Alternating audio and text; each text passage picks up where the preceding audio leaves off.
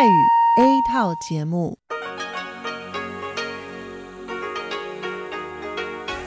ที่นี่สถานีวิทยุ Radio ไต้หวัน International กลับมาฟังขณะนี้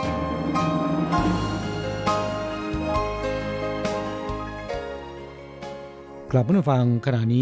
ยู่กับรายการภาคภาษาไทย Radio ไต้หวัน International หรือ RTI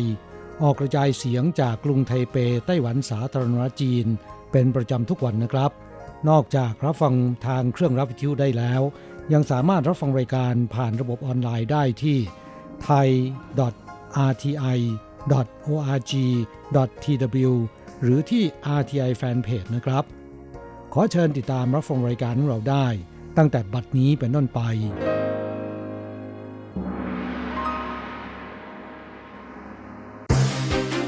ลำดับแรกขอเชิญติดตามรับฟังข่าวประจำวันสวัสดีครับคุณผู้ฟังที่เคารพข่าววันศุกร์ที่28ธันวาคมพุทธศักราช2561รายงานโดยผมแสงชัยกิตติภูมิวงศ์หัวข้อข่าวที่สำคัญมีดังนี้กรุ๊ปทัวร์เวียดนามยังตามตัวไม่ได้131คนคาดว่าหลบหนีขึ้นภาคเหนือสภาบริหารกำหนดงานสำคัญปีหน้าคือการสกัดกั้นการระบาดโรคอหิวาแอฟริกาในสุกรประเทศน่าอยู่ที่สุดสำหรับผู้ถูกส่งไปทำงานต่างประเทศไต้หวันติดอันดับที่9ต่อไปเป็นรายละเอียดของข่าวครับชาวเวียดนามเดินทางมาไต้หวันแบบกรุ๊ปทัวร์และหลบหนีจากกลุ่มยังตามตัวไม่ได้อีกจำนวนมากนายกรัฐมนตรีไล่ชิงเต๋อกล่าวระหว่างการแถลงข่าวประจำปีในวันที่28เรียกร้องให้ทบทวนมาตรการผ่อนคลายวีซ่าที่ผ่านมานั้นไต้หวันดำเนินมาตรการผ่อนคลายวีซ่าสำหรับ6ประเทศได้แก่อินเดียอินโดนีเซียเวียดนามเมียนมา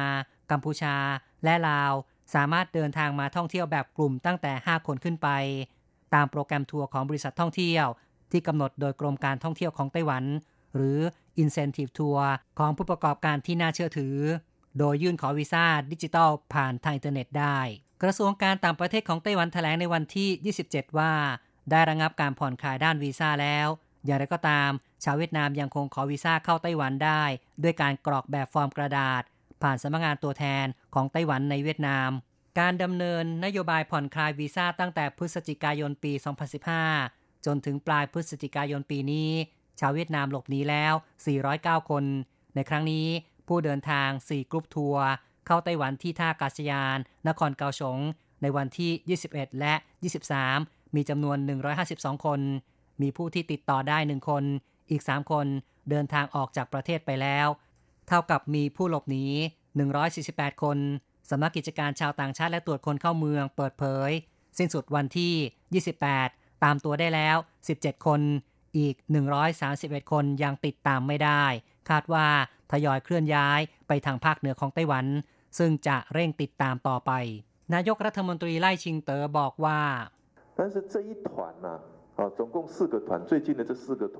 ในครั้งนี้กรุ๊ปทัวร์ทั้ง4กรุ๊ปจำนวน152คนหายไป152คนเป็นปัญหาหนักมากผมได้สั่งการให้เร่งติดตามตัวและจะต้องทบทวนมาตรการการผ่อนคลายวีซ่าข้อต่อไปครับในวันที่28นายกรัฐมนตรีไล่ชิงเต๋อแถลงข่าวประจำปีบอกว่างานสำคัญและเร่งด่วนที่สุดใน1ปีข้างหน้าคือการสกัดกั้นการระบาดอหิวาแอฟริกาในสุกรหรือว่าโรค ASF นายกรัฐมนตรีกล่าวว่าโรค ASF มีความรุนแรงมากกว่าโรคปากและเท้าเปื่อยหากระบาดเข้าไต้หวันจะรุนแรงกว่าหลาย10เท่าเขาเรียกร้องให้ประชาชนร่วมมือกับรัฐบาลไม่สั่งซื้อสินค้าผลิตภัณฑ์เนื้อสัตว์ทางอินเทอร์เน็ตหรือพกพาเนื้อสัตว์เข้าประเทศนายกรัฐมนตรีกล่าวว่า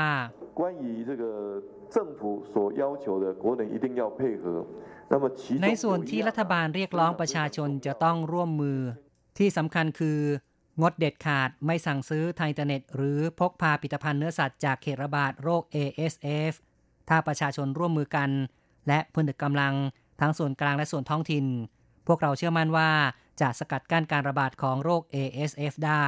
ทั้งนี้ในวันที่28สภานิติบัญญัติของไต้หวันได้ผ่านกฎหมายวาระ3รัฐบัญญัติป้องกันการระบาดโรคสัตว์ กำหนดว่าการนำเข้าผลิตภัณฑ์จากเขตโรคระบาดทางไปรษณีย์หรือทางพัสดุหากตรวจพบจะต้องทำลายหรือส่งกลับข่าวต่อไปครับ HSBC ทำการสำรวจผู้ถูกส่งไปทำงานต่างประเทศหรือว่า Expat Explorer Survey 2018 ประเทศน่าอยู่ที่สุดสำหรับผู้ถูกส่งไปทำงานต่างประเทศสิงคโปร์ครองอันดับ1ติดต่อกันเป็นปีที่4ส่วนไต้หวันอยู่อันดับที่9ทั้งนี้ Expat Explorer Survey มีการสำรวจใน3มิติด้วยกันคือด้านเศรษฐกิจประสบการณ์และการใช้ชีวิตครอบครัว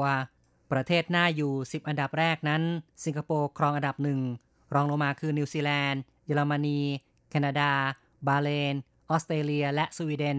สำหรับสวิสเนื่องจากค่าเลี้ยงดูบุตรสูงและคบเพื่อนได้ยากติดอันดับ8ส่วนไต้หวันอยู่ในอันดับที่9ตามด้วยสหรัฐอาหรับเอมิเรตส์อันดับ10ข้อต่อไปครับกรมการเกษตรและอาหารของไต้หวันจัดทำปฏิทินผลไม้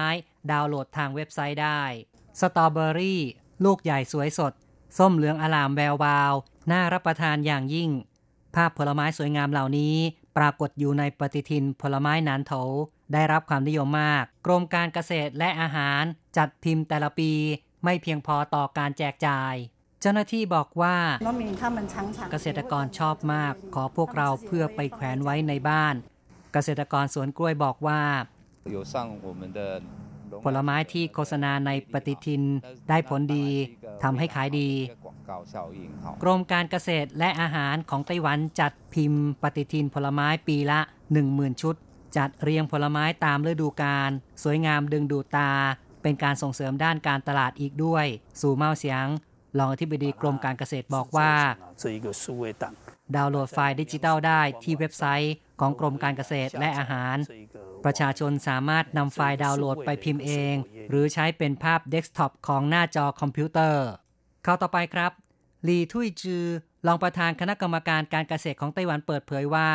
เพื่อป้องกันอหิวาแอฟริกาในสุกรหรือว่า ASF ระบาดเข้าสู่ไต้หวันศูนย์รับมือฉุกเฉินส่วนกลางด้านอหิวาแอฟริกาในสุกรจะดำเนินมาตรการห้ามชาวต่างชาติเข้าประเทศหากพกพาผลิตภัณฑ์เนื้อสัตว์ขณะนี้อยู่ระหว่างกำหนดหลักการด้านกฎหมายคาดว่าอย่างเร็วจะมีผลบังคับตั้งแต่มกราคมปีหน้าที่ผ่านมานั้นไต้หวันหลุดพ้นจากการเป็นเขตระบาดโรคปากและเท้าเปื่อยในสุกรโดยไม่มีการฉีดวัคซีนตั้งแต่กรกฎาคมปี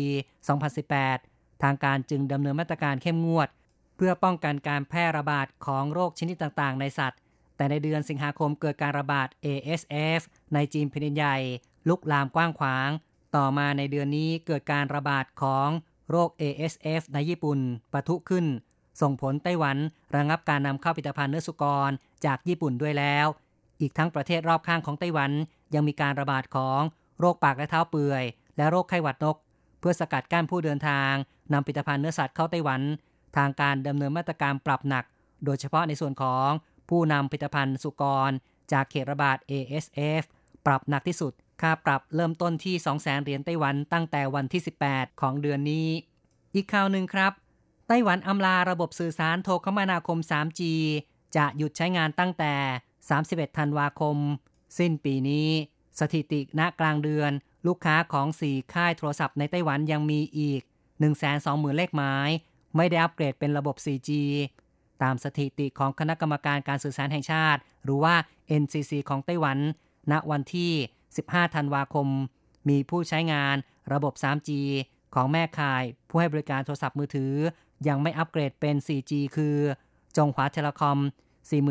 49,218 รายไต้หวันโมบาย 45,380 รายฟาอิสโทน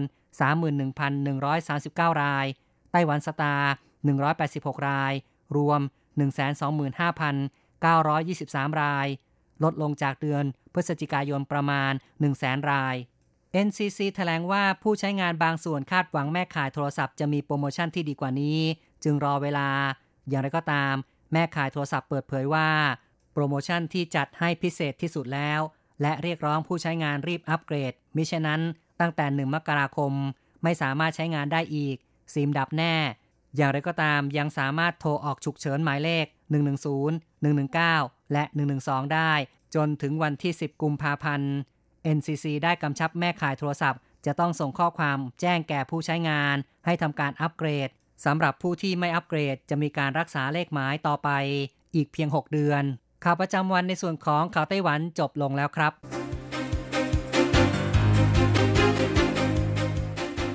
ต่อไปขอเชิญฟังข่าวต่างประเทศและข่าวจากเมืองไทยค่ะสวัสดีค่ะคุณผู้ฟัง RTI ที่เคารพทุกท่านขอต้อนรับเข้าสู่ช่วงของข่าวต่างประเทศและข่าวประเทศไทยกับดิฉันมณพรชัยวุฒิมีรายละเอียดของข่าวที่น่าสนใจดังนี้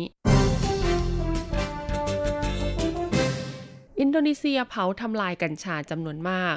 กัญชาน้ำหนักรวมกว่า800กิโลกรัมนะคะถูกนำมากองสุมกันเป็นภูเขาขนาดย่อมๆในวันนี้ก่อนที่เจ้าหน้าที่อินโดนีเซียจะจุดไฟเผาทำลายยาเสพติดซึ่งเป็นของกลางที่ยึดมาได้จากการจับกุมเจ้าหน้าที่ของจังหวัดอาเจนะคะได้ใช้ไม้ขีดจุดไฟเผากัญชาของกลางนอกจากนี้นะคะยังเผาทำลายยาบ้าราว19กิโลกรัมที่ได้มาจากปฏิบัติการกวาดล้างยาเสพติดของเจ้าหน้าที่อินโดนีเซียในปีนี้นอกจากนี้นะคะผู้ต้องสงสัยในคดียาเสพติด5คนที่สวมชุดสีส้มสดซึ่งเป็นชุดเรือนจำก็ถูกนำมาร่วมเข้าพิธีทำลายเผายาเสพติดในครั้งนี้ด้วยจังหวัดอาเจนะคะเป็นพื้นที่ที่มีแนวคิดอนุรักษ์นิยมมากๆของอินโดนีเซียตั้งอยู่บริเวณปลายสุดของเกาะสุมาตรามีการลงโทษด้วยการเฆี่ยนอาชญากรในที่สาธารณะรวมทั้งผู้ที่กระทำความผิดอื่นๆเช่นเล่นการพนันดื่มแอลกอฮอล์มีความสัมพันธ์ทางเพศกับเพศเดียวกันหรือมีความสัมพันธ์นอกสมรสซึ่งในเดือนนี้นะคะมีชาวต่างชาติ5คนถูกจับกุมที่เกาะบาหลีในข้อหายาเสพติดโดยชาวเยอรมันและชาวเปรูนะคะอาจถูกลงโทษประหารชีวิตหากศาลตัดสินว่ามีความผิดจริงอากาศที่กรุงนิวเดลีแย่จนถึงระดับเป็นอันตรายต่อสุขภาพคนนับล้านทางการอินเดียนะคะสั่งให้หน่วยดับเพลิงพ่นน้ำจากตึกสูงเพื่อบรรเทาปัญหาฝุ่นละอองขนาดเล็กที่มีความหนาแน่นและให้เลิกเผาขยะรวมถึงระงับการก่อสร้างในเขตกรุงนิวเดลีเนื่องจากสภาพอากาศเลวร้ายลงมากและเป็นอันตรายต่อสุขภาพของประชาชนหลายล้านคนกรุงนิวเดลีนะคะมีระดับมลภาวะสูงในปีนี้ซึ่งอาทิตย์ที่ผ่านมามีดัชนีคุณภาพอากาศอยู่ที่ระดับ450และสภาพอากาศเริ่มดีขึ้นในวันพุธเนื่องจากว่ามีกระแสลมพัดเข้ามาแต่อย่างไรก็ตามค่ะค่า PM 2.5ซึ่งเป็นมาตรวัดค่าฝุ่นละอองขนาดเล็กที่อาจเป็นอันตรายกับปอดอยู่เกินระดับ320ในวันนี้นะคะสูงกว่าระดับความปลอดภัยที่องค์การอนามัยโลกกำหนดไว้รัฐบาลออกคำแนะนำนะคะให้ประชาชนหลีกเลี่ยงการวิ่งออกกำลังกายและให้สวมหน้ากากอนามัยเมื่ออยู่นอกอาคารเจ้าหน้าที่ศูนย์วิทยาศาสตร์และสิ่งแวดล้อมในกรุงนิวเดลีนะคะรวมถึงนักเคลื่อนไหวกล่าวว่าสภาพมลพิษในเมืองหลวงเป็นอันตรายอย่างมากต่อสุขภาพโดยเฉพาะมลภาวะในฤดูหนาวที่ยิ่งปกคลุมหนาแน่นและไม่จางลงไปง่ายๆมลพิษทางอากาศในอินเดียส่วนใหญ่นะคะมาจากการใช้เครื่องยนต์ดีเซลโรงไฟฟ้าถ่านหินและการเผาป่าเกาหลีเหนือยอมรับภาคเกษตรปีนี้ล้มเหลวประเทศเกาหลีเหนือนะคะได้ออกมายอมรับว่าภาคเกษตรปีนี้ล้มเหลวสอดคล้องกับรายงานหลายฉบับของสหประชาชาติที่ว่าเกาหลีเหนือมีผลผลิตทางการเกษตรลดลงต้องพึ่งพาอาหารนำเข้าและอาหารช่วยเหลือสำนักข่าวของเกาหลีเหนือนะคะได้รายงานเกี่ยวกับการประชุมเจ้าหน้าที่ภาคการเกษตรระดับประเทศค่ะที่กรุงเปียงยางว่านายกรัฐมนตรีปักปงจูนะคะได้พูดถึงความผิดพลาดของฟาร์มและหน่วยงานบางแห่งที่ไม่ดำเนินการผลิตเมล็ดพันธุ์มีการบริหารจัดการที่ไร้ความรับผิดชอบและก็ไม่แจกจ่ายสายพันธุ์พืชให้เหมาะสมเขาจึงต้องย้ำนะคะว่าเกาหลีเหนือมีเป้าหมายในการเพิ่มผลผลิตของภาคการเกษตรที่กำหนดไว้ภายใน5ปีองค์การอาหารและสหประชาชาติเองนะคะก็กล่าวว่าเกาหลีเหนือจำเป็นต้องนำเข้าอาหารถึง 641,000 ตันในปีหน้าเพิ่มขึ้นจากปีนี้นะคะที่นำเข้า 456,000 ตันซึ่งแยกเป็นซื้อเอง 390,000 ตันและได้รับความช่วยเหลือ 66,000 ตันเกาหลีเหนือเป็น1ใน40ประเทศนะคะที่ FAO ของสหประชาชาติระบุว่าต้องการความช่วยเหลือด้านอาหารจากโลกภายนอกและประเมินว่ามีชาวเกาหลีเหนือต้องการความช่วยเหลือด้านมนุษยธรรมมากถึง 10.3 ล้านคนจากจำนวนประชากรทั้งหมด 25.66 ล้านคน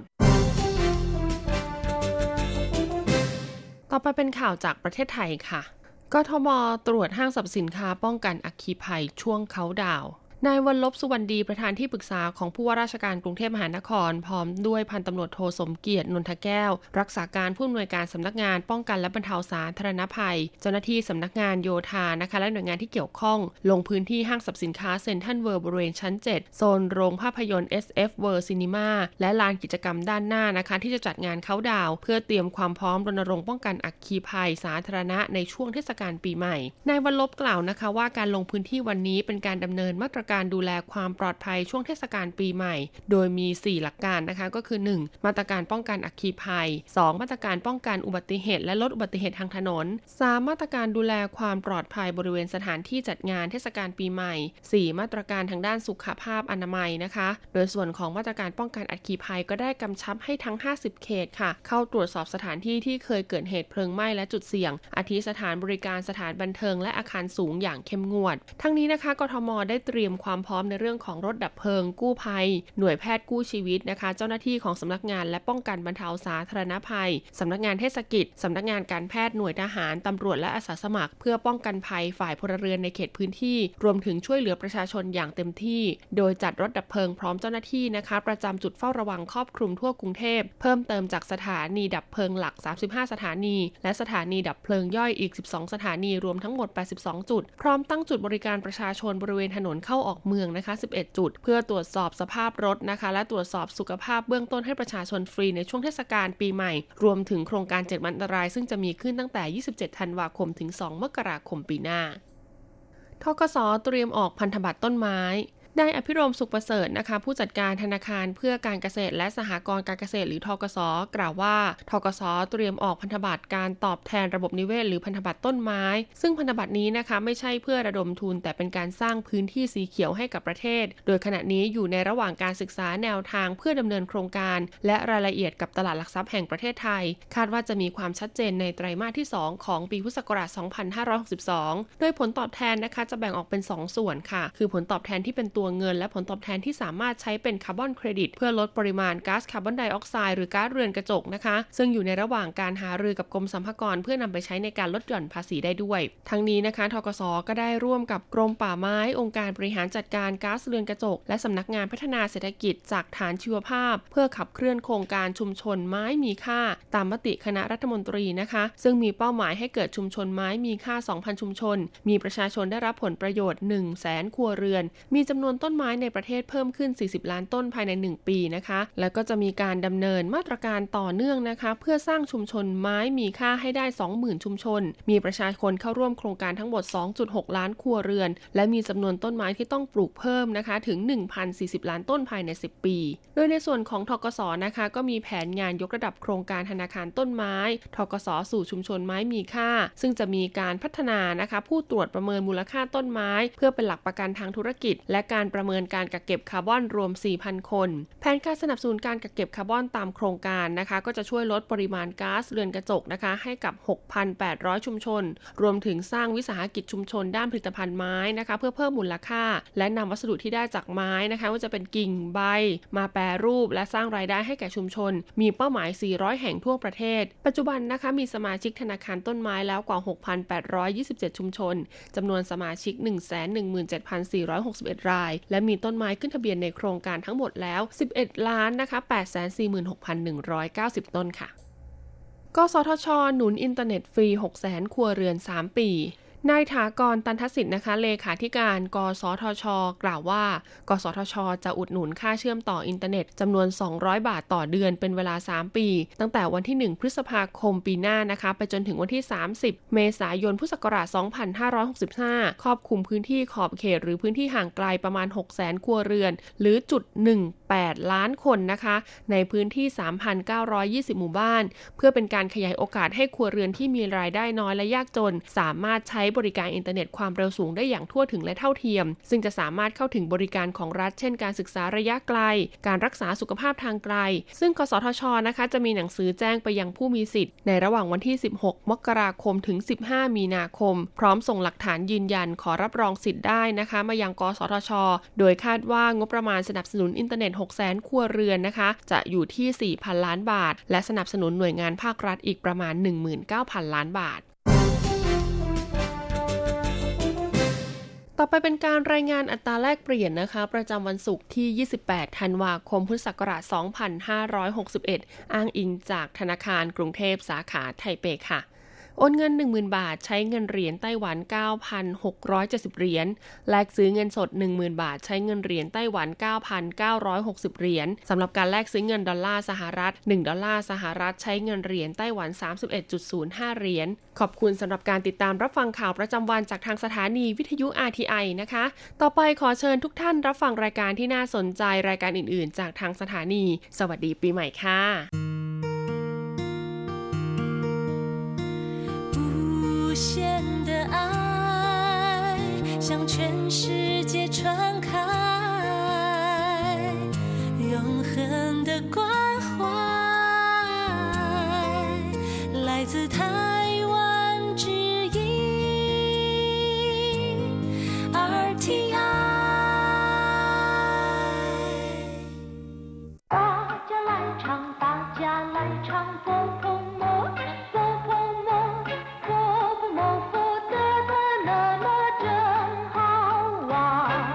สวัสดีครับเพื่อนผู้ฟังพบกันในวันนี้เราจะมาเรียนบทเรียนที่4ของแบบเรียนชั้นสูง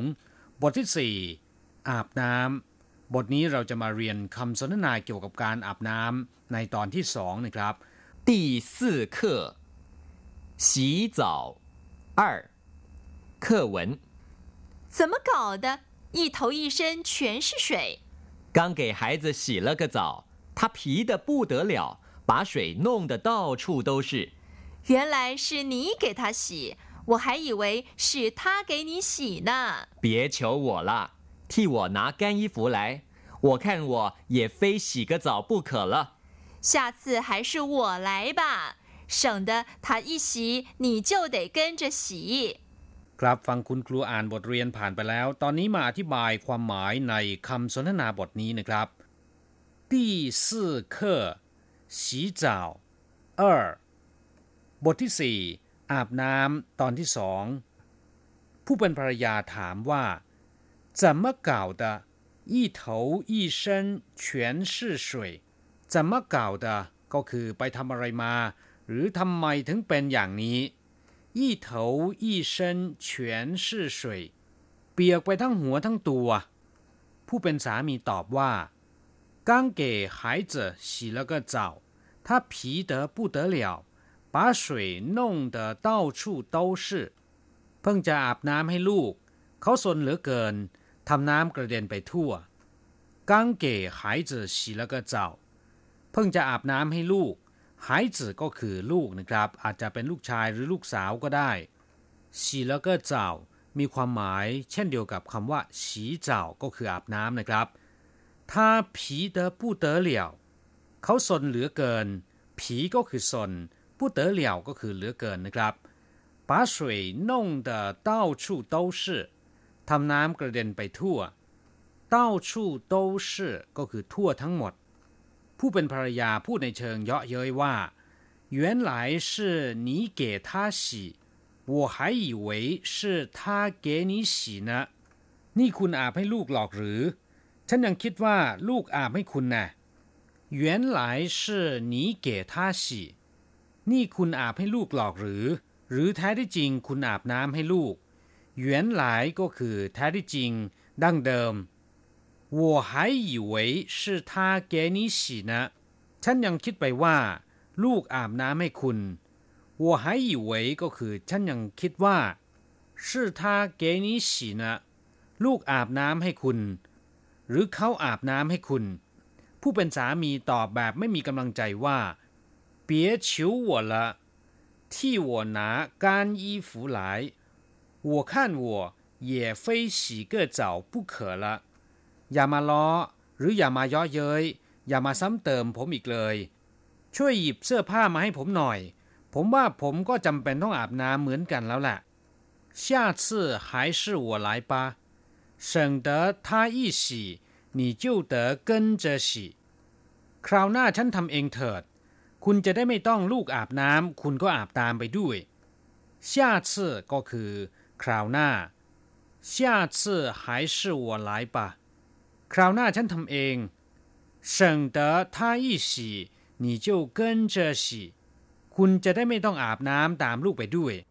ครับผู้ฟังหลังจากทราบความหมายของคำสนทนาในบทนี้ไปแล้ว ต่อไปขอให้พลิกไปที่หน้า20เราจะไปเรียนรู้คำศัพท์ใหม่ๆในบทเรียนนี้นะครับและขอให้อ่านตามคุณครู生字與生詞一皮皮二糗糗三省的省的四跟着跟着คำว่าผีเมื่อเป็นกริยานะครับแปลว่าซุกซนอย่างเช่นว่าผีเด๋อช่างโขวจื่ออีหย่างซนเหมือนลิงท่ายผีละซนเหลือเกินแต่หากว่าตามหลังคำนามก็จะแปลว่าเปลือกนอกหรือว่าหนังอวัยวะหรือว่าชั้นที่ห่อหุ้มอยู่ภายนอกอย่างเช่นว่าเหนียวผีหนังวัวเจิ้งผีหนังแท้เหรินเจ้าผีหนังสังเคราะห์หรือว่าหนังเทียมและถ้าหากว่านำหน้าคำนามนะครับก็จะแปลว่าสิ่งของนั้นที่ทำมาจากหนังอย่างเช่นว่าผีเชียงกระเป๋าหนังที่เราบรรจุสัมภาระเวลาที่เราจะเดินทางไปที่อื่นนะครับผีเสียรองเท้าหนังเป็นต้นเชี่ยวแปลว่าพูดจาเสียดสีพูดจาซ้ำเติมอีหลักอีเหลือหรือว่าเรื่องที่น่าขายหน้านะครับอย่างเช่นว่าเปี๋ยเฉียวหัวละอย่าพูดจาเสียดสีหรือว่าพูดจาซ้ำเติมผมอีกเลยเฉียวชื่อเรื่องที่น่าขายหน้าเฮาเฉียวหน้าขายหน้ามากหรือว่าอีหลักอีเหลือนะครับอย่างเช่นเวลาที่เราหกล้มต่อหน้าผู้คนเยอะๆเราจะรู้สึกหน้าขายหน้ามากจนอยากที่จะแทรกแผ่นหนีนะครับก็จะบอกว่าเฮาเฉียวคำนี้จะแปลว่าปล่อยไก่ก็ได้นะครับเฉิงเตะจะได้ไม่ต้องจะได้ไม่อย่างเช่นว่าชวนเข้าอีเตียนเฉิงเตะเล่นสวมเสื้อผ้าให้หนาหน่อยจะได้ไม่ต้องหนาวอีซื่อจิ้วโจ้เห่าเฉิงเต๋อชิ่วไก่ทำครั้งเดียวให้ดีให้เรียบร้อยไปเลยจะได้ไม่ต้องมาซ่อมแซมแก้ไขอีกคำหนึ่งนะครับเกินจะเอาอย่างตามอย่างตามหรือว่าติดตามอย่างเช่นว่าเกินเจอหัวหลายตามผมมาเกินเจอท่าเจ้าเดินไปตามเขาหรือว่าตามเข้าไปเกินเจอหัวจั่วทำตามผมเกินเจอท่าเฉวเรียนกับเขาคำว่าเกินจะในสนทนาบทนี้นะครับมีความหมายว่าเอาอย่างหรือว่าตามอย่างนะครับอย่างเช่นว่าท่าอี้เจ้าหนีจิ้วเกินเจอเจ้าเขาออกเดินทางคุณก็ตามไปเลยครับเพื่อนผู้ฟังได้คำศัพท์ไปแล้วต่อไปเราจะมาทำแบบฝึกหัดสร้างประโยคนะครับขอให้อ่านตามคุณครู句型一怎么搞的怎么搞的二的不得了的不得了。三，原来是，我还以为是呢。原来是，我还以为是呢。四，非不可，非不可。五，依旧，依旧。怎么搞的？ทำไมถึงเป็นอย่างนี้หรือว่าไปทำอะไรมา怎么搞的เตะพูดเตะเหลี่ยวคำนี้แปลว่ามากนะครับจะตามหลังคำกริยาอย่างเช่นว่าผีเตะพูดเตะเหลี่ยวซุกซนเหลือเกินเช่าเตะพูดเตะเหลี่ยวเหม็นเหลือเกินเล่ยเตะพูดเตะเหลี่ยวเหนื่อยเหลือเกิน漂亮เตะพูดเตะเหลี่ยวสวยเหลือเกินนานเตะพูดเตะเหลี่ยวยากเหลือเกิน原来是我还以为是呢คำนี้คล้ายๆกับในภาษาไทยที่ว่าหลอกหรือเสียอีกอย่างเช่นว่า原来是你我还以为是他呢คุณหลอกหรือฉันยังคิดว่าเป็นเขาซะอีก非不可แปลว่าจะต้องให้ได้หรือไม่ทำไม่ได้นะครับอย่างเช่นว่า非得休息一下不可จะต้องพักสักครู่ให้ได้อีเจียวเป็นคำที่เชื่อมสองประโยคให้ทำอะไรสัมพันธ์กันนะครับอย่างเช่นว่า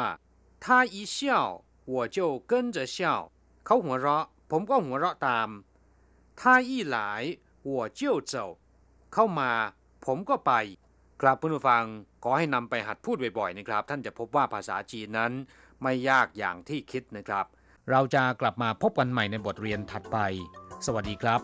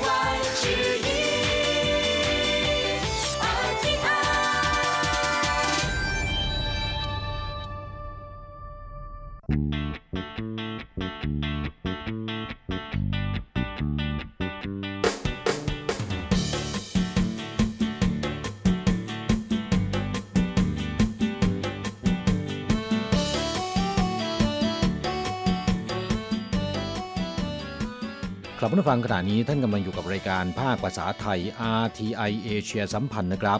ลำดับต่อไปขอเชิญติดตามรับฟัง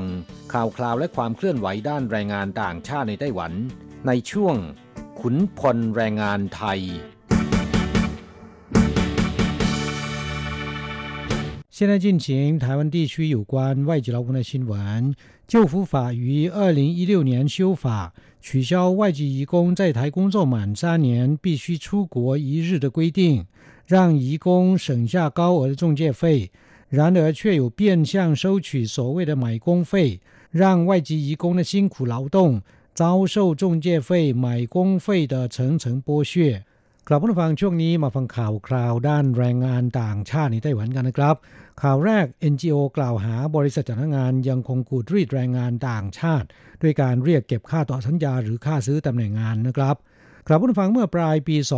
2559 กระทรวงแรงงานไต้หวันได้แก้กฎหมายการจ้างงานยกเลิกมาตรา 52 ที่กำหนดให้แรงงานต่างชาติทำงานครบสัญญา3 ปีแล้วต้องเดินทางออกจากไต้หวันอย่างน้อย1 วันอนุญาตให้ต่อสัญญาใหม่ที่ไต้หวันได้โดยไม่ต้องกลับประเทศไปเสียค่าหัวคิวมารอบใหม่มาตรการนี้มีวัตถุประสงค์จะช่วยเหลือแรงงานต่างชาติประหยัดค่าใช้จ่ายซึ่งกระทรวงแรงงานกล่าวว่าช่วยแรงงานต่างชาติประหยัดค่าบริการจัดงานหรือค่าหัวคิวได้มากกว่า 1,000 ล้านเหรียญไต้หวันแต่ถ้าว่าช่วง2 ปีที่ผ่านมานะครับเนื่องจากช่องทางการจัดงานยังคงถูกบริษัทจัดงานควบคุมไว้อย่างแน่นหนา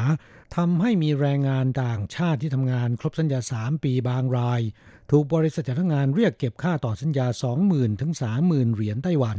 หรือบางรายโหดกว่านั้นนะครับเรียกเก็บค่าซื้อตำแหน่งงาน 40,000 ถึง 75,000 เหรียญไต้หวันใครไม่ยอมจ่ายจะถูกกลั่นแกล้งให้เดินทางกลับประเทศไม่สามารถต่อสัญญาได้ด้วยเหตุนี้นะครับก่อนถึงวันแรงงานข้ามชาติสากล1 วันคือเมื่อวันที่16ธันวาคมที่ผ่านมานี้นะครับกลุ่ม NGO ที่เคลื่อนไหวเรียกร้องสิทธิประโยชน์ให้แก่แรงงานต่างชาติจึงไปชุมนุมประท้วงที่หน้าอาคารที่ทำการของกระทรวงแรงงานในกรุงไทเปนะครับเรียกร้องให้กระทรวงแรงงานจัดการกับบริษัทจัดหางานเหล่านี้อย่างจริงจังเสียทีนางสาวเฉินเซี่ยวเหลียนเลขาธิการสมาคมแรงงานนานาชาติไต้หวันหรือเรียกย่อว่า TIWA กล่าวว่าหลังจากที่รัฐบาลแก้กฎหมายการจ้างงานยกเลิกข้อบังคับให้แรงงานต่างชาติทำงานครบสัญญาแล้วต้องเดินทางกลับประเทศไปทำเรื่องมาใหม่ช่วยเหลือแรงงานต่างชาติไม่ต้องเสียค่าหัวคิวรอบใหม่ได้ประมาณ 80,000 ถึง 150,000 เหรียญไต้หวันต่อคนแต่มีบริษัทจัดหางานบางรายเปลี่ยนวิธีขูดรีดแรงงานต่างชาติด้วยการเก็บค่าซื้อตำแหน่งงานแทนก็ทำให้แรงงานต่างชาติจำนวนมากยังคงต้องแบกรับภาระหนี้สินหนักมากเลขาธิการ TIWA ผู้นี้กล่าวว่าความปรารถนาดีของรัฐบาลในการแก้กฎหมายการจ้างงานถูกบิดเบือนกลายมาเป็นบริษัทจัดหางานมีการเรียกรับผลประโยชน์ในรูปแบบใหม่แม้แรงงานต่างชาติที่เดือดร้อนเหล่านี้จะร้องเรียนไปยังหน่วยงานรัฐอย่างกองแรงงานท้องที่คำตอบที่ได้รับก็คือเก็บไม่ได้นั่นมันผิดกฎหมายไม่ต้องจ่ายแต่ความเป็นจริงแล้วเนี่ยบริษัทจัดหางานเป็นผู้กุมสิทธิ์ในการทำงานของแรงงานต่างชาติเอาไว้แม้จะร้องเรียนแต่ก็ไม่ค่อยได้ผลและไม่สามารถแก้ปัญหาได้เผลอๆคนงานที่ร้องเรียนอาจตกงานถูกส่งกลับประเทศเฉินชิ่วเหรียญกล่าวต่อไปว่าบางรายมีการเรียกเก็บค่าต่อสัญญา 20,000 ถึง 30,000 เหรียญไต้หวันขณะที่บางรายโหดกว่านั้นให้จ่ายค่าซื้อตำแหน่งงาน 40,000 ถึง 75,000 เหรียญไต้หวันเปลี่ยนเป็นการขูดรีดแรงงานต่างชาติรูปแบบใหม่นะครับแรงงานอินโดนีเซียที่เข้าร่วมการชุมนุมประท้วงในครั้งนี้รายหนึ่งกล่าวว่าตนเดินทางมาทำงานที่ไต้หวันใกล้ครบสัญญา3 ปีบริษัทจัดหางานเรียกเก็บค่าซื้อตำแหน่งงาน 75,000 เหรียญจึงจะต่อสัญญาใหม่ที่ไต้หวันได้แต่เมื่อจ่ายเงินไปแล้วกลับได้งานทำที่ไม่เป็นไปตามสัญญาร้องเรียนต่อกองแรงงานแต่บริษัทจัดหางานอ้างว่าไม่มีการเก็บค่าซื้อตำแหน่งงานประกอบกับตนไม่มีใบเสร็จหรือหลักฐานการจ่ายเงินใดๆก็ทำให้ตนต้องเสียเงินดังกล่าวโดยไม่สามารถเรียกคืนได้นะครับด้านนายฮาจิแรงงานอินโดนีเซียอีกผู้หนึ่งกล่าวว่าตนเดินทางมาทำงานที่ไต้หวันต้องจ่ายค่าหัวคิวเป็นเงินสด40 ล้านรูเปียห์หรือประมาณ 84,000 เหรียญไต้หวันหลังเดินทางมาทำงานที่ไต้หวันแล้วยังต้องผ่อนจ่ายค่าหัวคิวอีก10 งวดงวดละ 6,000 เหรียญไต้หวันรวมค่าหัวคิวที่จ่ายทั้งหมด 144,000 เหรียญไต้หวันหลังทำงานครบสัญญาแล้วขอเปลี่ยนนายจ้างใหม่ บริษัทจัดหางานเรียกรับเงินค่าซื้อตำแหน่งงาน 60,000 เหรียญไต้หวันแต่ทำได้แค่5เดือนนายจ้างลดขนาดกิจการปลดพนักงานออกตนต้องเปลี่ยนนายจ้างใหม่จึงขอให้บริษัทจัดหางานคืนค่าซื้อตำแหน่งงานให้ตนบ้างแต่ยังไม่ได้รับคืนร้องเรียนไปที่กองแรงงานก็ไม่มีผลนายฮาจิกล่าวว่าผมจ่ายเงินไปตั้งมากมายแต่บริษัทจัดหางานไม่ได้ช่วยให้ผมมีงานทำอย่างราบรื่นจึงเรียกร้องให้ยกเลิกระบบการจัดส่งโดยบริษัทจัดหางานเปลี่ยนมาใช้ระบบจ้างตรงรัฐต่อรัฐดีกว่านะครับกลับมาฟังต่อปัญหานี้กระทรวงแรงงานไต้หวันกล่าวว่าการเรียกรับเงินค่าต่อสัญญาหรือค่าซื้อตำแหน่งงานเป็นพฤติกรรมที่ผิดกฎหมายบริษัทจัดหางานรายใดฝ่าฝืนจะถูกลงโทษปรับเงิน 10-20 เท่าของจำนวนเงินที่เรียกรับถูกพักใบอนุญาตประกอบการเป็นเวลา1ปีและจะไม่ได้รับการต่ออายุใบอนุญาตประกอบการอีกนอกจากนี้กระทรวงแรงงานกำลังแก้ปัญหาด้วยการจัดระบบข้อมูลการต่อสัญญาและการเปลี่ยนนายจ้างใหม่โดยมีภาษาที่แรงงานต่างชาติอ่านออกกำกับไว้ด้วยเพื่อให้แรงงานต่างชาติได้รับรู้ข้อมูลทำให้การต่อสัญญาใหม่หรือเปลี่ยนนายจ้างใหม่เป็นไปอย่างราบรื่นมากขึ้นขณะเดียวกันได้ฝากมาว่าหากว่าแรงงานต่างชาติรายใดถูกเรียกเก็บค่าต่อสัญญาหรือค่าซื้อตำแหน่งงานอย่าเก็บกดไว้คนเดียวขอให้โทรศัพท์ร้องเรียนไปได้ที่สายด่วนคุ้มครองแรงงาน1955นะครับด้านกลุ่ม NGO กล่าวว่าสภาพการเรียกรับเงินค่าต่อสัญญาหรือค่าซื้อตำแหน่งงานข้างต้นมีมาร่วม2ปีแล้วนะครับกระทรวงแรงงานจะต้องมีมาตรการแก้ปัญหานี้อย่างเป็นรูปธรรมวิธีหนึ่งที่กลุ่ม NGO เสนอก็คือยกเลิกระบบการจัดส่งโดยบริษัทจัดหางานเปลี่ยนมาใช้ระบบการจ้างตรงกับกระทรวงแรงงานของประเทศผู้ส่งออกอย่างการนำเข้าคนงานต่างชาติของเกาหลีใต้เป็นต้นจึงจะคืนสภาพแวดล้อมการทำงานที่เป็นธรรมให้แก่แรงงานต่างชาติได้นะครับ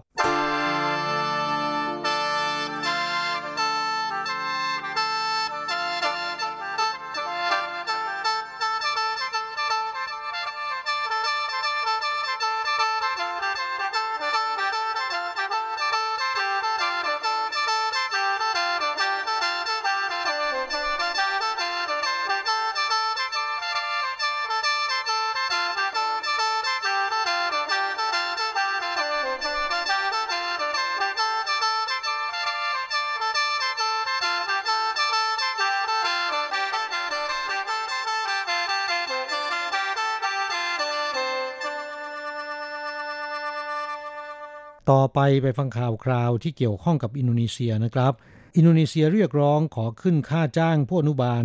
จากเดือนละ 17,000 เหรียญไต้หวันในปัจจุบันเป็น 19,000 เหรียญไต้หวันกระทรวงแรงงานไต้หวันขอเวลาประเมินและเรียกร้องให้มีการแก้ไขปัญหาการหลบหนีซึ่งมีอัตราสูงก่อนนะครับกลับมาฟังไต้หวันและอินโดนีเซียจัดประชุม JC หรือประชุมคณะกรรมการร่วมหารือปัญหาด้านแรงงานครั้งที่9ณโรงแรมเวสตินในกรุงไทเปนะครับระหว่างวันที่14ถึง15ธันวาคมที่ผ่านมานี้ฝ่ายไต้หวันมีนางฉี่หมิงชุนรัฐมนตรีว่าการกระทรวงแรงงานเป็นประธานนะครับฝ่ายอินโดนีเซียนำโดยฮานีฟดาคิรีรัฐมนตรีกระทรวงแรงงานของอินโดนีเซียประเด็นสำคัญในการประชุมครั้งนี้ฝ่ายอินโดนีเซียเรียกร้องขอขึ้นค่าจ้างผู้อนุบาลซึ่งปัจจุบันอยู่ที่ 17,000 เหรียญไต้หวันต่อเดือนขอปรับขึ้นเป็น 19,000 เหรียญไต้หวันต่อเดือนโดยนายดีดีซูเมดีผู้อำนวยการใหญ่สำนักงานเศรษฐกิจและการค้าอินโดนีเซียประจำไต้หวันกล่าวให้เหตุผลว่าอัตราค่าจ้างของผู้อนุบาลอินโดนีเซียในปัจจุบันปรับขึ้นจาก 15,840 เหรียญไต้หวันเมื่อ3ปีที่แล้วนะครับขณะที่อัตราค่าจ้างขั้นต่ำปรับขึ้นแทบจะทุกปีแต่หลังจากที่ทั้งสองฝ่ายถกเครียดนาน6ชั่วโมงยังไม่สามารถมีข้อสรุปได้นะครับฝ่ายไต้หวันขอให้ชี้แจงเหตุผลของการขอขึ้นค่าจ้างผู้อนุบาลอย่างละเอียดจะได้นำไปประเมินความเป็นไปได้เพื่อรักษาสิทธิประโยชน์ของทั้งฝ่ายลูกจ้างและนายจ้างฝ่ายอินโดนีเซียกล่าวว่าจะเสนอเหตุผลและอัตราการปรับต่อกระทรวงแรงงานอีกครั้งในเดือนมกราคมที่จะถึงนี้นะครับครับผู้ฟังณสิ้นเดือนตุลาคมที่ผ่านมานี้นะครับในไต้หวันมีแรงงานต่างชาติทั้งหมด 73,162 คนในจำนวนนี้แรงงานอินโดนีเซียมีจำนวนมากเป็นอันดับหนึ่งนะครับหรือ 265,959 คนครองสัดส่วนถึง 37.8% ของแรงงานต่างชาติในไต้หวันทั้งหมดโดยในจำนวนนี้ 73.5% ของแรงงานอินโดนีเซีย หรือ 195,419 คน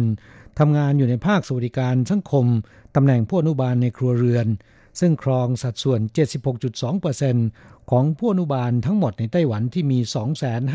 256,383 คนนะครับแต่เนื่องจากตำแหน่งผู้อนุบาลไม่ได้รับการคุ้มครองจากกฎหมายมาตรฐานแรงงานเพราะฉะนั้นการปรับขึ้นค่าจ้างขั้นต่ำของแรงงานในภาคการผลิตทีไรผู้อนุบาลจะไม่ได้รับการปรับขึ้นตามไปด้วย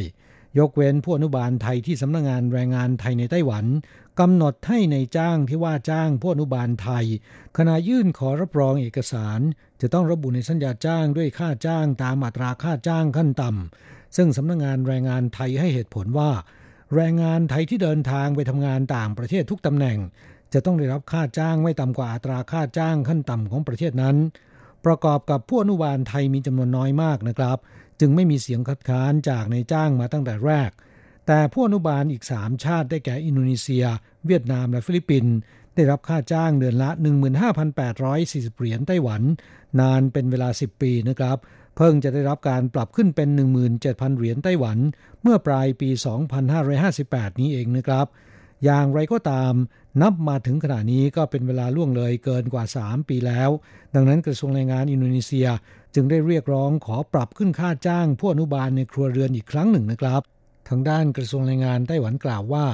ขอให้ฝ่ายอินโดนีเซียชี้แจงรายละเอียดเหตุผลและความจำเป็นรวมถึงอัตราส่วนของการปรับขึ้นค่าจ้างผู้อนุบาลด้วยเพื่อที่ฝ่ายไต้หวันจะนำไปพิจารณาประเมินบนรากฐานการรักษาสิทธิประโยชน์ของลูกจ้างและนายจ้าง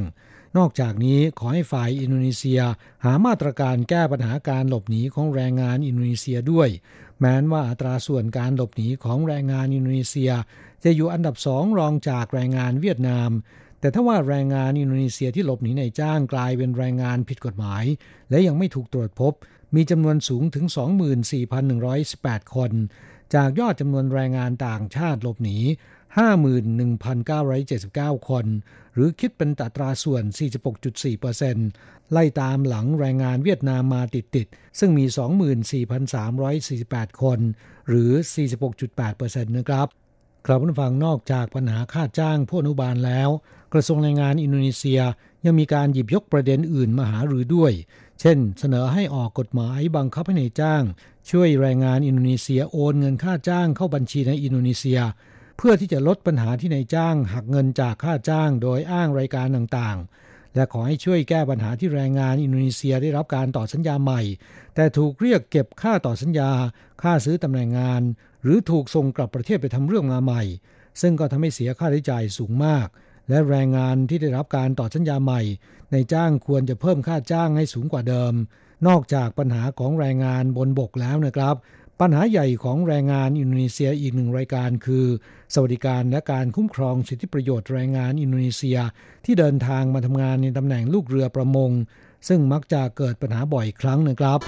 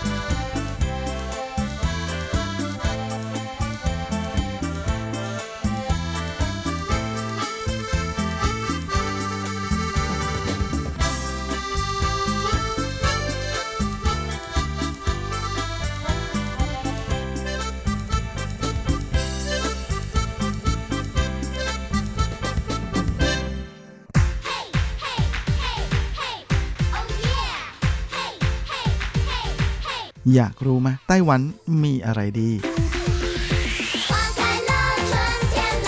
ขยับเข้ามาสิจะบอกให้กับอะไรๆในไต้หวันเวอร์ชันเดี่ยวไมโครโฟน สวัสดีครับคุณฟังทุกท่านและสำหรับสัปดาห์นี้อะไรๆในไต้หวันก็กลับมาพบกับคุณฟังแล้วเช่นเคยนะมาตอนนี้ไป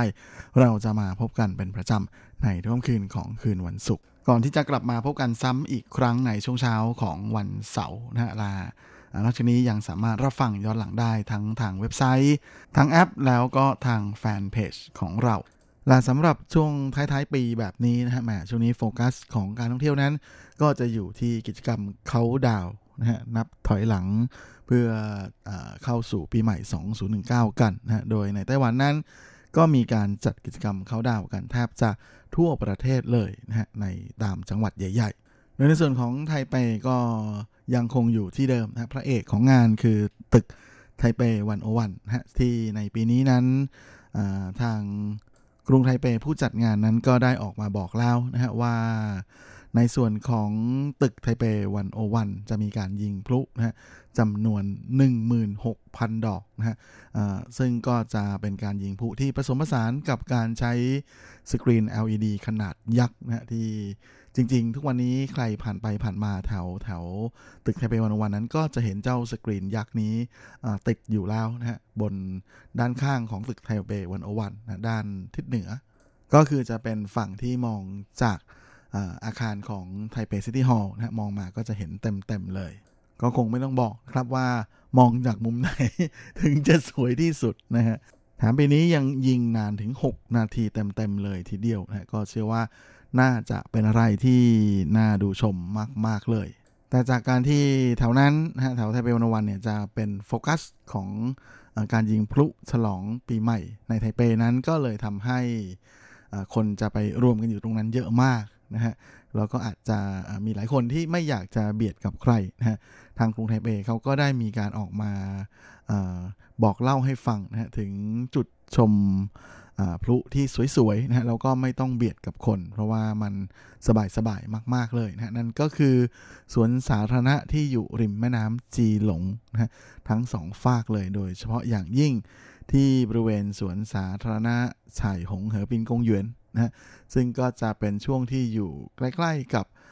สะพานสายรุ้งนะฮะตรงด้านหลังของไนท์มาร์เก็ตที่มีชื่อว่าเหลาเหอเย่ซื่อนะฮะซึ่งจุดนั้น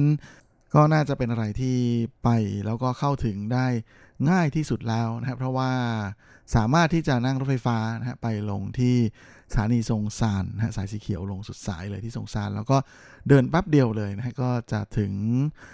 ที่ตลาดเหลาเหอแล้วนะฮะแล้วก็ไม่ต้องเลี้ยวเข้าตลาดเหลาเหอนะฮะให้เดินเลยตลาดเหลาเหอไปอีกซอยนึงที่จะเป็นซอยซึ่งอยู่ริมฝั่งแม่น้ำพอดี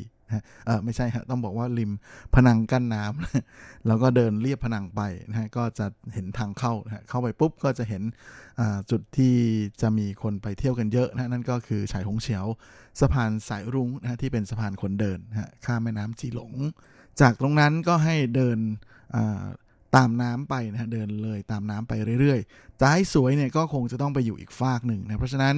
ก็ให้เดินข้ามสะพานสายหงเฉียวไปนะฮะแล้วก็ไปลงอีกฟากหนึ่งของแม่น้ำจีหลงแล้วก็ให้เดินตามเรียบริมแม่น้ำไปเรื่อยๆแล้วก็จะลอดใต้สะพานนะฮะไม่ซ้วยเฉียวนะฮะสะพานแมคอาเธอร์2ไปจนเดินไปจนเกือบถึงตรงที่เป็นสนามเทนนิสนะฮะตรงนั้นเนี่ยก็จะเป็นจุดที่ชมสวยที่สุดนะครับเพราะว่าจะใกล้แต่ตรงนั้นเนี่ยคนอาจจะเยอะนะฮะก็เดินเลยไปหน่อยก็ได้นะเพราะจริงๆเรียบริมฝั่งแม่น้ำตรงนั้นนั้นเป็นจุดที่มองเห็นตลอดทั้งหมดทั้งแนวอยู่แล้วด้วยใครมีจักรยานนะฮะก็จูงจักรยานมาขี่เล่นตรงนี้ได้เลยนะฮะเพราะว่ามีเส้นทางจักรยานที่สวยมากๆแล้วก็ผมชอบมากๆเลยอยู่ก็สามารถที่จะจูงจักรยานเดินไปเรื่อยๆนะฮะหรือว่าจริงๆจะมีอีกจุดหนึ่งที่สวยไม่แพ้กันนะฮะก็คือจะเป็นจุดที่อยู่ตรงโค้งริมแม่น้ำจีหลงนะฮะเลยจากตรงนี้ไปแต่อาจจะไกลนิดนึงนะฮะน่าจะเดินเหนื่อยเลยล่ะหรือถ้าจะไปให้ง่ายหน่อยนะก็สามารถนั่งรถไฟฟ้าไปลงที่สถานีต้าจือนะครับหลังจากนั้นก็ให้เดินย้อนลงมาทางริมแม่น้ำจีหลงนะครับก็จะเจอผนังกั้นน้ำเบลเลอร์เทอร์เลยก็จะมีสะพานข้ามนะฮะก็ให้ข้ามสะพานตรงนั้นไปนะฮะแล้วก็อยู่ริมฝั่งด้านนี้แหละนะฮะหรือว่าจะไปอยู่อีกข้างหนึ่งก็ได้นะถ้าอยากจะไปอีกข้างหนึ่งก็ให้ข้ามสะพานต้าจือนะครับตรงนั้นก็จะมีทางสำหรับให้คนเดินข้ามด้วยเหมือนกัน ก็จะไปถึงริมฝั่งแม่น้ำตรงนั้นเขาก็เรียกกันว่าเป็นโซนของ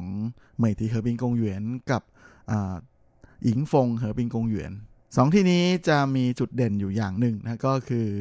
จะนอกจากจะสามารถมองเห็นการยิงพลุที่อาคารไทเป101ได้อย่างชัดเจนแล้วนะก็ยังมีโอกาสได้เห็นพลุที่เหมยลี่หวานะหรือห้างสรรพสินค้ามิรามาด้วยนะฮะปีนี้ทางมิรามาก็ออกมาประกาศแล้วนะฮะว่าจะยิงพลุฉลองปีใหม่300วินาทีด้วยกันโดยทางกรุงไทเปก็ได้เสริมด้วยนะฮะว่าใครที่อยากได้ภาพของพลุสวยๆนะฮะสะท้อนริมน้ำนะสะท้อนเป็นเงาอยู่ในแม่น้ำด้วยเนี่ยก็ให้ไปที่สวนสาธารณะอิงฟงเหอปิงกงหยวนนะฮะซึ่งก็จะอยู่ตรงใต้สะพานต้าจือนะฮะแถวๆนั้น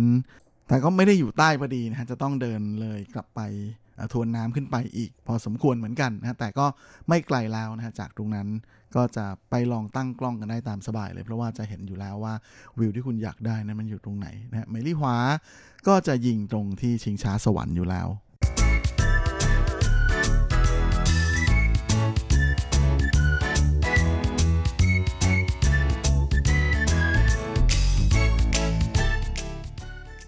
และนอกจากไทเปแล้วนะฮะเชื่อว่าไฮไลท์ของการยิงพลุฉลองปีใหม่ในปีนี้เนี่ยอีกหนึ่งจุดนั้นก็น่าจะอยู่ที่เกาสงนะครับเพราะว่าระยะหลังมานี้เกาสงนั้นถือเป็นไฮไลท์ของไฮไลท์ของไฮไลท์ที่ข่าวของเกาสงนั้นจะมีเยอะมากทุกวันเลยนะโดยเฉพาะยิ่งข่าวของผู้ว่าคนใหม่อย่างคุณหันกัวหยีซึ่งตอนนี้ก็แทบจะเป็นเน็ตไอดอลคนใหม่ของไต้หวันไปแล้วนะฮะแถมยังเป็นเน็ตไอดอลในระดับขวัญใจมหาชนด้วยนะฮะก็คิดง่ายๆนะฮะในวันที่25ธันวาที่ผ่านมานะฮะในไต้หวันนั้นก็มีการจัดพิธีสาบานตนเข้ารับตำแหน่งนะของผู้ว่าป้ายแดงทั้งหลายที่เพิ่งได้รับเลือกตั้งไปเมื่อเดือนที่แล้วนะฮะปรากฏว่าข่าวนะฮะที่ผมดูส่วนใหญ่เลยนะฮะที่รายงานข่าวของการรับตำแหน่งนั้นข่าวเกี่ยวกับฮังโกหยูเนี่ยแล้วก็เรื่องนู้นเรื่องนี้นะฮะเกร็ดเล็กเกร็ดน้อยของพิธีเข้ารับตำแหน่งที่เกาสงเนี่ยก็จะนานมากเลยนะช่องที่ผมดูนี่แบบรายงานแบบประมาณ40นาทีเลยนะฮะหลังจากนั้นค่อยไปรายงานข่าวของผู้ว่าไทเปอย่างเคอร์เวินเจอนะก็แป๊บเดียวไม่กี่นาทีผู้ว่านิวไทเปนะฮะชื่ออะไรนะฮะโฮยูอีก็ไม่กี่นาทีนะฮะผู้ว่าไถจงก็คือคุณหลู่ชิ่วเย่นนั้นก็ไม่กี่นาทีเหมือนกันนะฮะเพราะโฟกัสส่วนใหญ่ทุ่มไปที่หันกัวหยีกว่าผู้ว่าเกาสงหมดเลยนะก็เป็นฟีนอมินอลนะปรากฏการณ์ที่แปลกมากๆเลยนะทำให้เมืองรองขึ้นมาเด่นกว่าเมืองใหญ่ที่สุดเมืองหลวงเสียอีกดังนั้นเชื่อว่าแหมยิงพลุปีนี้นะฮะที่เกาสงนั้นน่าจะกลายมาเป็นไฮไลท์ที่สำคัญเลยทีเดียวแน่นอนนะแล้วก็น่าจะเป็นจุดที่มีคนไปดูกันเยอะมากๆแล้วก็คาดว่าน่าจะเยอะกว่าทุกปีด้วยนะโดยปีนี้จุดที่ยิงพลุใหญ่ของเกาสงนั้นจะอยู่ที่อีตาซื่อเจี้ยนะฮะสวนสนุกอีตาเวิลด์ซึ่งทางผู้จัดงานก็ได้ออกมาบอกแล้วนะฮะว่าปีนี้จะยิงนานถึง999วินาทีโดยจะมีการยิงพลุแบบแปรขบวนด้วยนะก็จะเป็นอะไรที่แปลกแล้วก็สุดยอดมากๆเลยพร้อมทั้งจะมีการเปิดเพลงประกอบนะเพลงบรรเลงประกอบการยิงพลุด้วยอีกต่างหากนะก็จะเป็นอะไรที่เวอร์วังและอลังมากๆโดยเฉพาะอย่างยิ่งจะยิงกันแบบ360องศาเลยนะฮะที่ทำให้ผู้ชมนั้นตื่นตาตื่นใจแบบสุดๆและแน่นอนนะฮะว่าที่ไหนมีการยิงพลุที่นั่นคนก็จะเยอะนะฮะแต่ทางอีตาเวิลด์ก็ได้ออกมาแอบกระซิบเสียงดังๆฟังชัดๆแล้วนะฮะถ้าใครไม่อยากจะเบียดคนนั้นก็จะมีจุดที่แอบไปนั่งชมแบบสบายๆได้นะฮะนั่นก็คือในบริเวณมหาวิทยาลัยอี้โฉวต้าเฉวยโดยเฉพาะบริเวณบันได100ขั้นที่อยู่ด้านหน้าตึกอาคารอเนกประสงค์นะของทางมหาวิทยาลัยนะแล้วก็ยังมีบริเวณลานกว้างด้านหน้าอาคารเทคโนโลยีนะฮะเคอร์จี้ต้าโหลรวมไปจนถึงบริเวณด้านหน้าอาคารคณะวิศวกรรมแล้วก็แถวโรงยิมนะฮะทีวีกวนหัวต้งจงสินและนอกจากนี้ที่สนามหญ้าด้านหน้าของหอพักนักศึกษานะฮะก็จะเป็น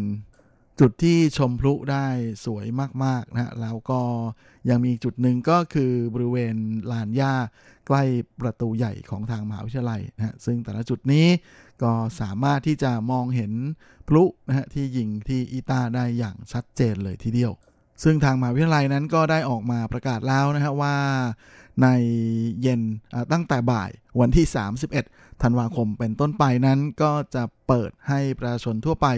สามารถเข้าไปในบริเวณของมหาวิทยาลัยนะเพื่อที่จะไปชมพลุได้อย่างเต็มที่เลยใครที่อยู่ที่เกาสงนะฮะก็ลองไปแถวมหาวิทยาลัยอีโซต้าเสือดูนะฮะเพราะอาจจะเป็นจุดที่คุณได้นั่งชมพลุแบบสบายๆกว่าที่คิดส่วนทางสวนสนุกอีตาเวิลด์นั้นเขาก็จะมีการเปิดรอบพิเศษนะฮะตั้งแต่ 18:30 น.ตอนเย็นถึง 3:30 น.นะฮะก็จะเปิดให้เข้าไปเล่นเครื่องเล่นในสวนสนุกได้ด้วยนะฮะจะมีกิจกรรมขบวนพาเหรดนะฮะให้ได้ชมกันด้วยส่วนหลังจาก4:30 น.ไปนะฮะใครที่ซื้อบัตรเข้าไปในสวนสนุกนั้นจะได้โอกาสนั่งชิงช้าสวรรค์นะฮะแบบall you can sit เลย นั่งได้ตามใจชอบเลยโดยในส่วนของนิวไทเปนั้นก็จะมีการจัดเขาดาวแล้วก็ยิงพลุแบบเล็กๆนะฮะที่เขตอุไหลนะครับซึ่งปีนี้นั้นก็จะมีนักร้องนะฮะมีการแสดงบนเวทีแล้วก็การยิงพลุแบบเล็กๆนะฮะให้ได้ชมกันด้วยนะใครที่ไปอาบน้ำแร่แถวนั้นพอดีก็ไปร่วมเขาดาวได้นะฮะหรือที่สวนสนุกลิ่วฝูชุนนั้นก็เหมือนกันนะครับปีนี้ครบรอบ40ปีของทางสวนสนุกพอดีนะฮะใครที่บัตรประชาชนมีเลข4กับเลข0เนี่ยก็จะสามารถซื้อบัตรเข้าสวนสนุกได้ในราคา520 NT นะจากราคาเต็ม999ส่วนทางภาคกลางนั้นที่จะมีการจัดกิจกรรมเค้าดาวยิงพลุกันนะก็จะมีที่ซันมูนเลคนะบริเวณท่าเรืออีตาเช่ากับท่าเรือสุยเซอร์โดยจะมีเวทีจัดกิจกรรมเค้าดาวอยู่ทั้ง2ที่นะฮะแล้วก็จะมีการยิงพลุกันกลางทะเลสาบซึ่งก็จะสามารถมองเห็นได้ทั้งจากท่าเรืออีตาเช่านะท่าเรือสุยเซอร์แล้วก็ที่เหมยเหอหยวนนะสวนเหมยเหอหยวนแล้วก็ท่าเรือเฉาอู้หมาโถรวมไปจนถึงจากบริเวณหวนอู่เมี่ยวนะฮะวัดหวนอู่วัดบุญบูนั้นก็มองเห็นเหมือนกันส่วนการยิงพลุขนาดใหญ่ของภาคกลางนั้นต้องไปอยู่ที่ยุนหลินนะฮะสวนสนุกเจี้ยนหูชาน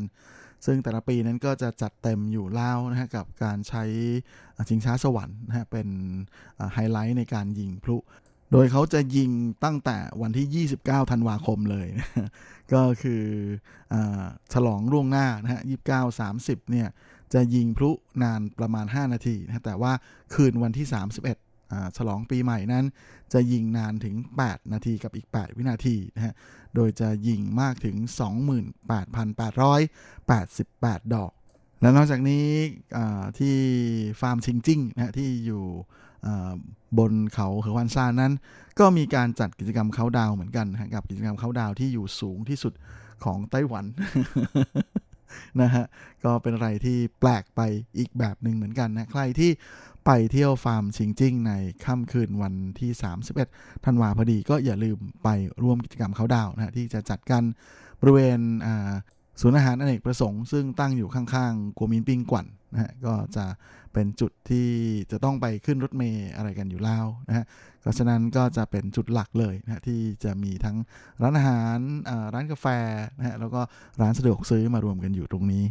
ใครที่อยู่แถวไหนใกล้แถวไหนสะดวกที่ตรงไหนก็ไปตรงนั้นกันเลยนะครับแหมไหนๆก็ไหนๆแล้วอุตส่าห์มาถึงไต้หวันนะก็ไปไฮกันให้สุดๆกับกิจกรรมเค้าดาวกันเลยดีกว่านะครับและเวลาของรายการสัปดาห์นี้และปีนี้ก็หมดลงเสียแล้วนะฮะเรากลับมาพบกันอีกครั้งสัปดาห์หน้าในปีหน้า ในวันและเวลาเดียวกันนี้ก็แล้วกันนะครับขอให้คุณผู้ฟังทุกท่านโชคดีมีความสุขสุขภาพแข็งแรงตลอดปีใหม่นี้รวมทั้งขอให้